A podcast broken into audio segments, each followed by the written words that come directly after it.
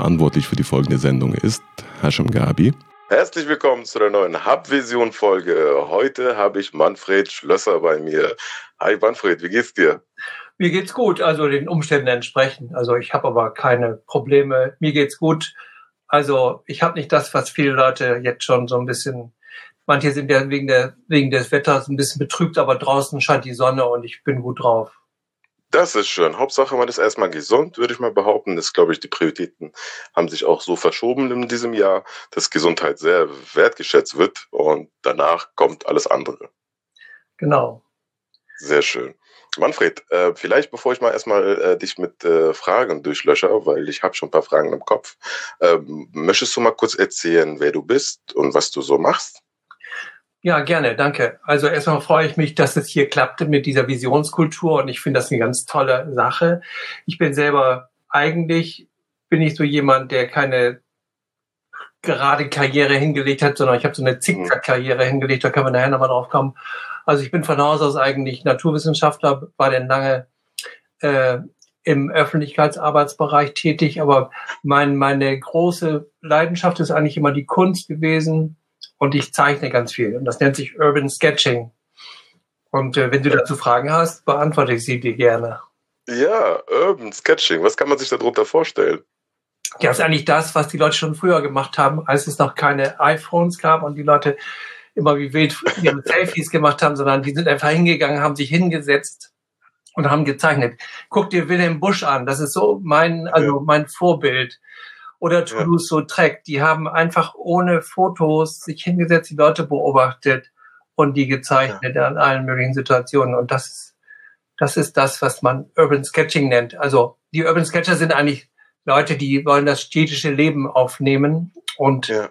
das Ganze kommt aus Kanada. Das ist ein Spanier, der vor Ewigkeit nach Kanada ausgewandert ist und der hat mich vor zwölf Jahren oder 13 Jahren angesprochen, also als er meine Bilder gesehen hat, hat gefragt, ob ich da mitmachen wollte.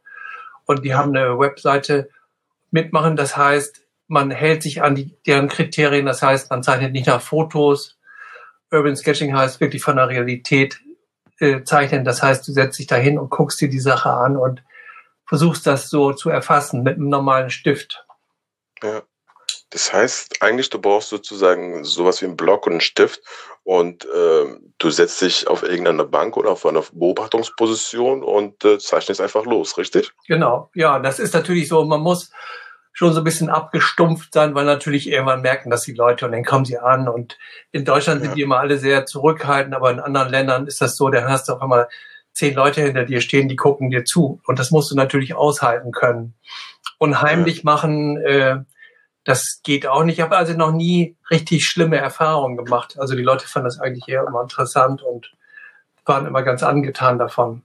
Also man ja. lernt dadurch eine ganze Menge Leute kennen, weil das bleibt nicht aus, dass sie das merken. Das glaube ich. Also tatsächlich, äh, ähm, glaube ich, bist du der Einzige, den ich äh, als Urban Sketcher kenne. Aber man kennt das ja von vielen, ähm, sage ich mal, Filmen, die aus äh, jetzt USA sind oder aus anderen Ländern, dass es sowas existiert. Ähm, hast du äh, sehr viele äh, auch Menschen, die dich einfach so direkt fragen, was ist das für ein, äh, sag ich mal, was das für ein Hobby oder was das für eine Kunstart ist? Ja, die wollen jetzt, also meistens geht das so, äh, ja, meine Nichte zeichnet auch und so geht das dann los. und natürlich, ich meine, ich finde es auch ganz wichtig, dass man Kinder dazu anleitet, weil eigentlich haben Kinder immer so ein Interesse daran äh, zu zeichnen. Ja, aber es geht wirklich so, die Leute quatschen einen an und wenn sie sich dann ein Herz gefasst haben, wollen sie wissen, wenn sie die Bilder sehen, fragen sie, mit welcher App sie, ich das gemacht hätte. Man nicht, nein, keine App. Das habe ich mit einem Stift und mit einem Stück Papier gemacht. Es gibt natürlich inzwischen auch schon, äh, dass du das mit dem iPad machen kannst, aber das habe ich auch mal ausprobiert, aber das ist nicht mein Ding. Das ist so, als wenn du ähm, mit einem Stift mit so einem Stahlstift auf, auf einer Glasscheibe sch schreiben würdest und du hast überhaupt keine Zurückkopplung. Also wenn du das noch kennst, als du zur Schule gegangen bist, hast, musst du wahrscheinlich auch mit dem Füller schreiben, Hashem. Ja, klar. Ja, ja. Und Füller ist natürlich so eine Quälerei. Und was, was ich schade finde, wenn die Leute dann eine falsche Fingerhaltung einnehmen und das denen nicht richtig gezeigt wird, wie man richtig mit einem Stift zeichnet oder mhm. schreibt. Und viele Leute haben ja in Deutschland leider eine Sauklaue. Das ist so. Also finde ich. Ja. Also ich will mich selber da gar nicht ausschließen. Und ich weiß, woran ja. es liegt. wenn du dir mal eine englische Handschrift anguckst oder eine amerikanische oder eine französische, dann siehst du, Ja. die Leute haben irgendwie, die sehen einfach toller aus. Und ich frage mich, woran liegt das bloß? Woran liegt das, dass die Deutschen so eine Sauklaue haben? Das kann nicht an Ja. den Kugelschreiber liegen. Du kannst auch mit dem Kugelschreiber wunderbar schreiben. Ja, stimmt. Ich biete auch Zeichenkurse an und zeige den Leuten als allererstes immer, wie man den Stift richtig, richtig hält. Und irgendwie, ich finde es einfach schade. Und du Ja. kennst es vielleicht auch noch so in der Schule früher, man hatte denn da diesen Stift und musste so ein Diktat schreiben und verkrampfte sich. Kennst du das noch? Kennst du dieses Gefühl? Ja, klar, ja, ja. Das heißt, du hast dann äh, die Handhaltung falsch. Jedenfalls, ich finde so, wenn du zeichnest, äh, dann kann man Fehler machen. Man muss einfach Ja. diese Fehler akzeptieren und damit leben. Man darf nicht irgendwie versuchen nach dem Motto, ich muss jetzt ein schönes Bild zeichnen, sondern du Mhm. musst einfach deine Fehler akzeptieren, so wie sie sind und dann sagen, okay, ich kann ja besser werden. Ja, und das Ja. ist einfach eine Übung. Ich mache das jeden Tag. Ich mache jeden Tag ein paar Zeichnungen. Und manche sind für einen Papierkorb, ist aber egal. Und äh, das, das Ding, wenn denn jemand anfangen will, viele Leute möchten das ganz gerne. Ich biete auch Zeichenkurse an. Ein großer Fehler ist dann noch, wenn sie anfangen, sich ganz teures Zeug zu kaufen. Das kann man machen, Ja. wenn du weißt, du willst dabei bleiben. Aber ich kenne Leute, die kaufen sich dann diese tollen Bücher, die kosten 20 Euro, so leere Bücher. Ne? Also wir reden jetzt nicht von Literatur, sondern von Zeichenbüchern. Und so Ja. DIN A5-Dinger für 20 Euro finde ich irre. Und dann trauen sie sich nicht da reinzuzeichnen. Oder dann haben sie eine Zeichnung und dann denken sie, jetzt zeichne ich, ich mö- möchte das Buch nicht versauen. Das habe ich schon ein paar Mal erlebt Oh. bei, bei, bei Freunden und Bekannten.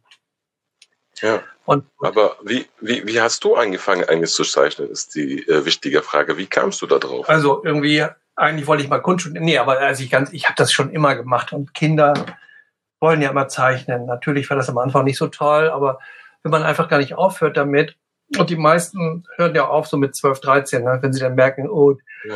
die Eltern, die loben sie ja immer, ja, toll gemacht und wirklich weiß man dann selber schon, ah, das ist eigentlich ein scheiß Bild gewesen.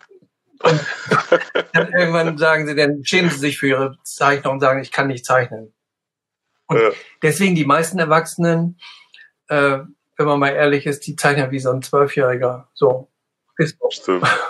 und das ist eigentlich eine Kulturtechnik, die ganz wichtig ist, finde ich. Also wenn du meinetwegen eine Planung machst, du möchtest irgendwie einen Raum einrichten oder du willst irgendwas bauen, dann musst du doch in der Lage sein, eine Skizze zu zeichnen.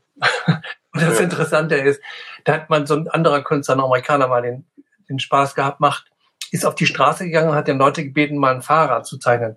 Also jeder von uns weiß, wie ein Fahrrad aussieht, ne? Also man kann es gut erkennen. Aber zeichne mal so ein Ding, jetzt mal ehrlich, Hashem, und dann guck dir Ich- mal, ich einen richtigen Fahrrad. Ja. Und das Witz jetzt kommt. Der Witz ist der, das kann man auch googeln, äh, der hat dann Folgendes gemacht. Der hat dann diese Zeichnung genommen von den Leuten und die mit einem 3D-Programm Programm umgesetzt in richtige, die sehen dann aus wie 3D-Fahrräder.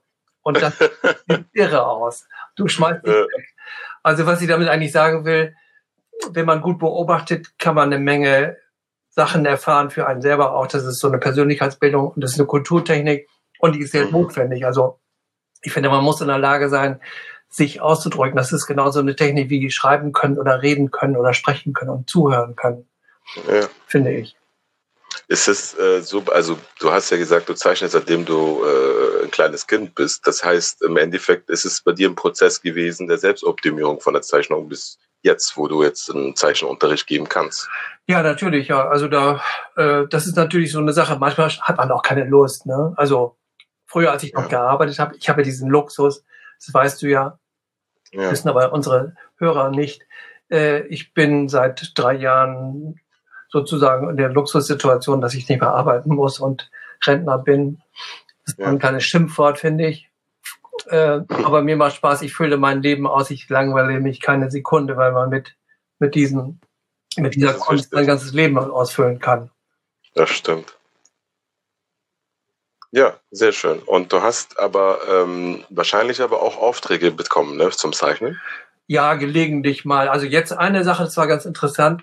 Und zwar wurden wir gebeten von der Nationalparkverwaltung Wattenmeer in Wilhelmshaven. Es gibt ja dieses Mhm. tolle Gebiet Wattenmeer. Das ist was ganz Besonderes. Das wissen, ist vielen Leuten gar nicht klar, wenn sie da ins Wattenmeer gehen, dass es was ganz Besonderes ist. Klar. Die haben Zugvögeltage, Zugvogeltage, so heißt es richtig. Und das kann man Ja. auch rausfinden. Und da wurden drei, also zwei meiner anderen Kolleginnen und ich gebeten, dafür diese ganze Situation äh, grafisch darzustellen. Also wir wurden an die Nordseeküste geschickt und haben dann da die Leute gezeichnet und die Vögel und, und all die ganze Situation. Und das kann man äh, nachschauen Schön. auf dieser Seite, wenn man Zugvogeltage in Wilhelmshaven eingibt, dann findet man das. das ja. Isa Fischer und Miriam Wurster waren noch dabei. Isa ist auch ein Urban Sketcher übrigens aus Bremen. Ja. Gibt es da ähm, was sozusagen, gab es da schon mal einen Auftrag für dich, wo du denkst, boah, das wird schwierig, also wegen zu schwer? Mm, nö, also so viele Aufträge habe ich jetzt auch nicht, so dass wir Leute die Bude einrennen, aber es gibt ja Leute, die ja. müssen davon leben und ich will da, da nicht auch nicht in Konkurrenz treten. Also ich mache das gerne, wenn mich jemand bittet, dann, dann redet man darüber und äh, das ist dann okay, aber so ähm, ich hatte mal eine Sache, das war der NDR, das NDR-Fernsehen, das Rote Sofa hat mich mal gefragt, ob ich nicht mal vor Kamera zeichnen will. Und ja. äh, dann sind wir, habe ich gesagt, ja, kein Problem, ich habe da kein Problem mit. Der waren wieder in Oldenburg, ich habe noch eine Kollegin mitgenommen und dann haben wir da gezeichnet und das war für einen drei Minuten Beitrag oder vier Minuten Beitrag haben wir den ganzen Tag über acht Stunden da gedreht. Ne? Das kann man sich gar nicht oh vorstellen. Und wenn du denn da stehst und dir läuft in das Wasser den Rücken runter, weil ungefähr 30 Leute zugucken und hinter dir noch so eine große Kamera ist und was ja. weiß ich. Das war schon anstrengend, aber es war trotzdem nicht schlimm. Und das Witzige ist, jetzt diesen Donnerstag fahren wir wieder nach Hamburg und machen da auch so einen Drehtermin, auch vom NDR. Also, Sehr schön. Äh, wenn, wenn die Leute äh, erstmal auf einen aufmerksam geworden sind, dann, dann kommen ja. häufiger mal solche Sachen. Aber von dieser Sache kann ich nicht leben. Das will ich auch gar nicht, weil wenn du das als, äh, als Geschäftsmodell machen willst, musst du da ganz anders rangehen. Und das versuchen ja. Leute. Und ehrlich gesagt will ich auch nicht in Konkurrenz zu, zu Leuten gehen, die davon wirklich leben müssen. Das, das äh, gibt mir die Freiheit, auch Sachen zu machen, die ich, für die ich brenne und die mir Spaß machen, die sich aber finanziell ja. gar nicht lohnen eigentlich man verkauft gelegentlich mal was. Ich mache eigentlich häufig Ausstellungen, aber die Leute sind, äh, ich habe immer so den Eindruck, so die Leute, äh, viele Leute äh, sind, wissen nicht genau, wie man mit Kunst umgehen soll oder mhm. die geben dann mehr für den Rahmen aus als für das Bild. Also das Motto ja. nach dem Motto. Ich will mich jetzt nicht drüber lustig machen, weil ich das selber auch früher gemacht habe. Man geht zu Ikea, ja. kauft sich da einen billigen Rahmen mit so einem schönen Druck und das war's dann. Und dabei ja. gibt es ganz viele Leute, auch hier an der Hochschule für Künste, es sind ganz viele tolle Künstler, die da ganz tolle Sachen machen und kann nur empfehlen, im Frühjahr haben die immer eine Ausstellung, da werden die an der Hochschule für Künste hier in Bremen stellen die Leute ihre Sachen aus und äh, mhm. die kann man auch käuflich erwerben und das sind tolle ja. Sachen. Also geht ja. dahin, Leute. Das ist wieder nächsten Februar, glaube ich. Ja. Hochschule für Künste. Wirst du sagen, ähm, dass ähm, die Kunstform, zum Beispiel jetzt so wie Urban Sketching oder ähnliches, ähm, nicht so, ähm, sag mal, vernünftig gewertet werden? Also sollte es mehr, ähm, mehr ähm, Wertung da reinkommen, wie zum Beispiel jetzt in der freien Wirtschaft, dass halt Menschen davon auch leben können, von Kunstbildverkäufen? Oh, ja, das ist eine ganz schwere Frage, weil äh, wie du musst den Publikumsgeschmack treffen und manche Leute können das ja auch, die haben das so drauf, die sind haben so ein Geschäftsmodell und das finde ich auch toll. Und so, was man aber nicht machen sollte, wenn man selber Künstler ist, mh, mm, dass man irgendwelche Sachen nachmacht. Also das ist ja. kein guter Stil, sondern jeder soll seinen eigenen Stil finden. Das mache ich auch immer, wenn ich Unterricht gebe. Die sollen nicht so zeichnen wie ich, sondern die sollen ihren eigenen Striemel finden, genauso wie jeder. Du hast ja auch eine bestimmte Art und Weise, auf Leute zuzugehen und man, natürlich kann man Sachen kopieren, aber wenn man zum Beispiel Texte schreibt, äh, dann sollte man einmal seinen eigenen Stil finden, auch, auch beim Zeichnen oder bei anderen Sachen. Das ist meine Meinung. Und davon zu leben, das ist so, ich habe früher auch mal Creative Writing Kurse belegt, weil ich auch dachte, so, das wäre auch mal eine interessante Sache, sowas mal zu können irgendwie. Und äh, da sind dann Leute zum Teil drin, die möchten dann unbedingt sowas zu schreiben wie Harry Potter und um dann damit ganz viel Geld zu machen. Das ist, glaube ich, ein ganz falscher Ansatz.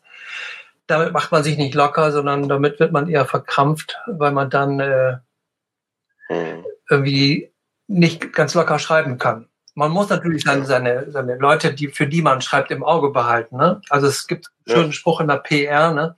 Also der Köder, der muss dem Fisch schmecken und nicht dem Angler. Ne? Also das heißt, du ein bisschen richten, für wen du schreibst. Und das gilt natürlich auch für andere Leute, zum Beispiel Theaterleute. Aber man sollte sich irgendwie auch nicht verbiegen, finde ich. Ja. Also wenn es eine Auftragsarbeit ist, klar, dann ist das eben eine Auftragsarbeit, aber das ist eben das Schöne, wenn ich zeichne, dann mache ich das, was ich will. Und da kann mir ja. bloß, da soll mir keiner reinreden. Das ist, weiß ich nicht. Das, zum Glück muss ich davon nicht leben. Ja, aber die, ähm, die Situation sozusagen eines Künstlers, bis es halt so Mainstream wird, ist ja schon ein bisschen schwierig, weil es handelt ja sehr viel von Unikaten, sage ich mal.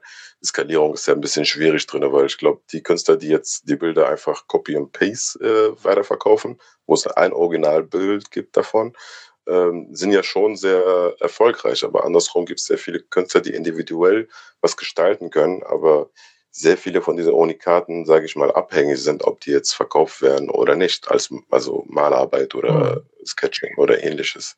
Denkst du nicht, dass da das Bewusstsein auch von den Menschen fehlt, dass man zum Beispiel jetzt anstatt ein Copy- und Paste-Bild bei Ikea, wie du es vorhin gesagt hast, äh, holen, dass man sagt, warum hole ich mir nicht ein Unikat? Das sind vielleicht 20 Euro mehr, aber dafür ist es das hat keiner. Ja, das, das würde ich auch genau Bild. unterschreiben, Hashem, wenn das Leute machen. Aber wie gesagt, ich stecke ja nicht in denen drin und äh, deswegen mache ich ja auch, deswegen bin ich ja auch jemand, der auf Leute zugeht und da, da irgendwie sagt, das ist ja gar nicht so teuer, wie, wie er vielleicht denkt, sondern die, das kann sich eigentlich jeder leisten. Aber wie gesagt, die Leute haben zum Teil auch ganz andere Probleme und man ist natürlich immer in seiner eigenen sozialen Blase drin und kennt so die Leute mit dem man umgeht und weiß, es gibt eben viele Leute, die haben überhaupt kein Geld, denen geht's wirklich finanziell ganz dreckig und die können sich das nicht leisten.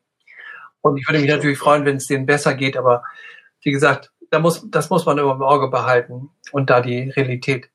Und wie ja. jemand seine Schwerpunkte setzt, wenn man unbedingt meint, man müsste 50 Euro jeden Monat für so einen Handyvertrag ausgeben, ja, das ist, äh, machen ja manche Leute. Ne? Also, das stimmt, Wenn man sich das, das denn leisten kann, ist es ja okay. Da muss jeder seine eigenen ja. Schwerpunkte setzen. Das stimmt.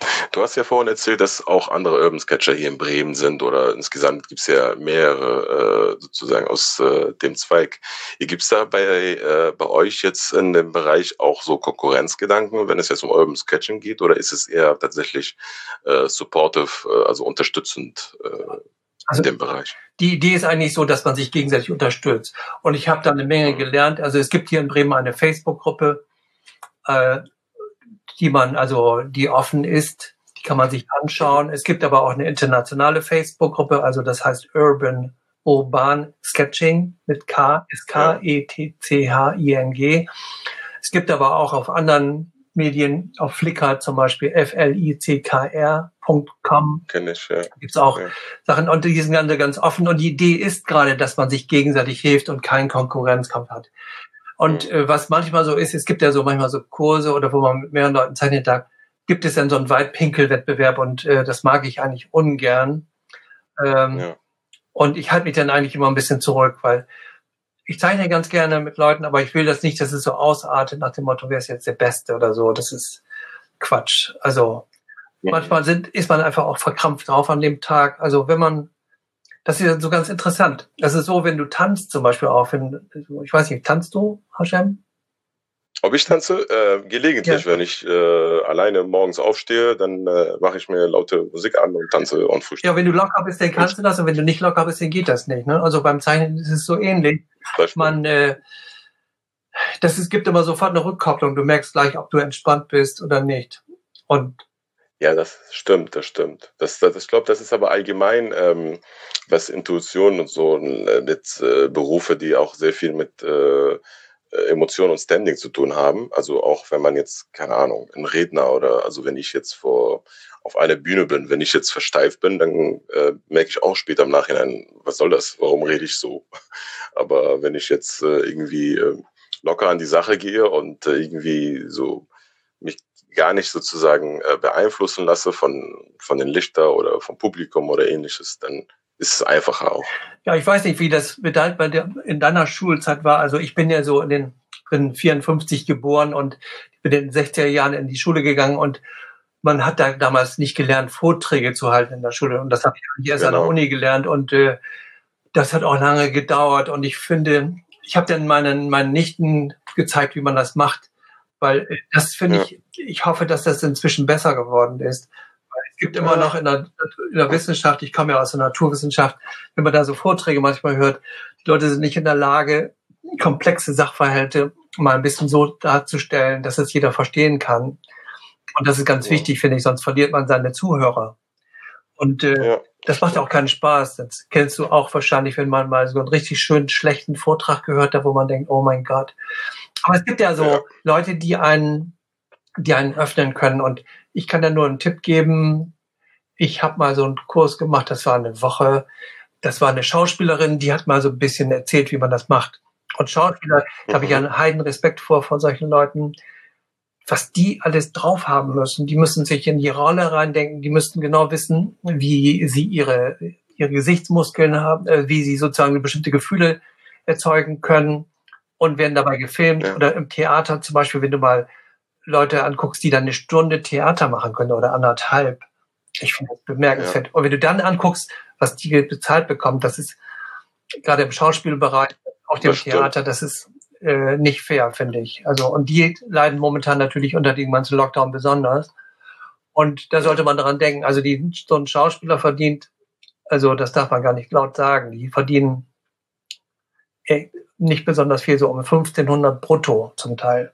Weiß ich von Nee, die, die, verdienen richtig wenig. Also ähm, es ist ein guter Punkt, was du gerade äh, anbringst. Das, das wollte ich als nächstes bringen. Ähm, die Verbindung zwischen der freien Wirtschaft und Kunst im Allgemeinen, ob das jetzt Schauspielerei ist oder Theater oder jetzt äh, Sketching, ähm, fehlt dir da sehr äh, manchmal auch die, äh, also ist aus einem Beispiel kann ich das sagen, ich habe äh, ähm, so präsentieren beziehungsweise reden gelernt von Menschen, durch ähm, als Kind war ich in Theater AGs. Ja, toll. Und daraus habe ich das gelernt. So. In der Schule kam das nicht genau. vor. Also ich meine, präsentieren, da war einfach, ja, schöne fünf Minuten, setz dich hin. Ja, so. Genau. Aber äh, und äh, beim also bei äh, beim Theater habe ich gelernt, wie meine Haltung sein soll, wie ich sozusagen auch mit äh, Gesten äh, Sachen unterzeichnen kann, also beziehungsweise unterstreichen ja. kann.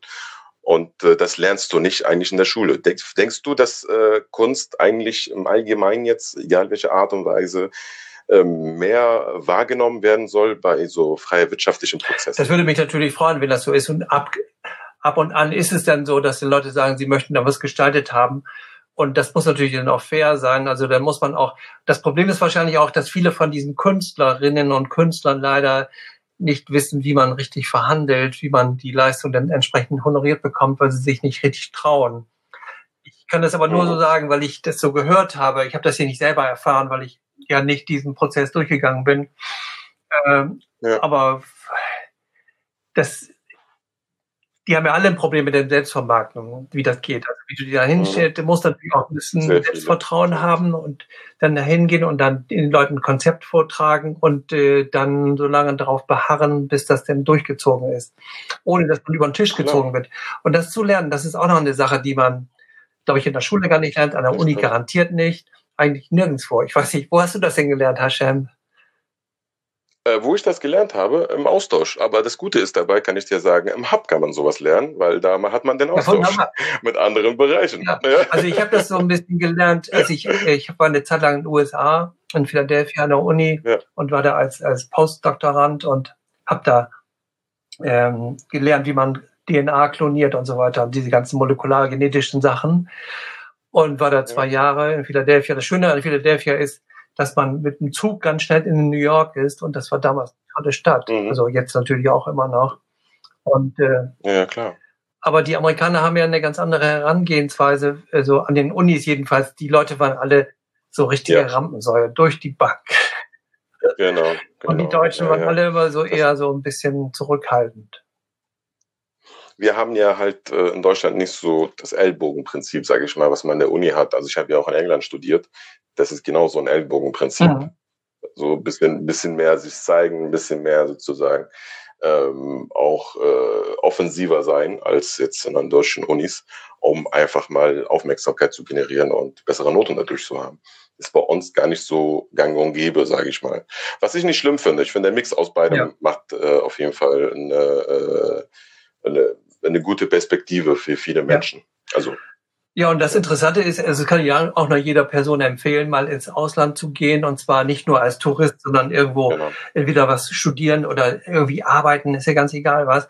Dann lernt man erstmal, wie man, ja. wie sich wohl ein Ausländer hier fühlt, wenn er denn herkommt und überhaupt nichts weiß. Also äh, ja. und ich kann mir da so so am Anfang, wenn du, man denkt ja USA und Deutschland, das ist ja ziemlich ähnlich, sieht erstmal oberflächlich so aus, aber so die kleinen Feinheiten die lernt man dann und dann tritt man natürlich auch in verschiedene Fettnäpfe, die überall rumstehen.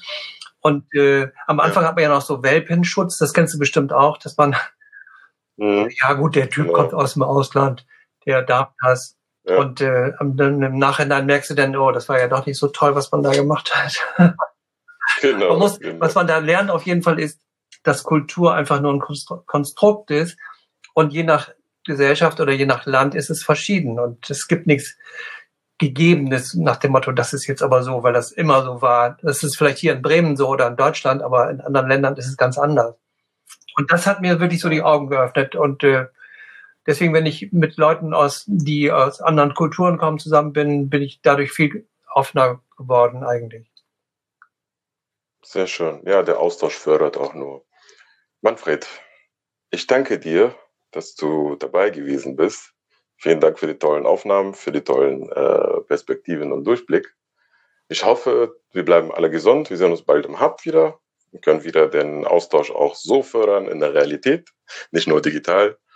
Und äh, vielleicht nehme ich mal demnächst auch teil bei deinem Urban Sketching. Das würde mich freuen. Herzlich willkommen. Auf jeden Fall. Sehr gut. Alles klar. Dann haben einen schönen Abend und äh, wir sehen uns. Bleib gesund. Du auch. Bis Ciao.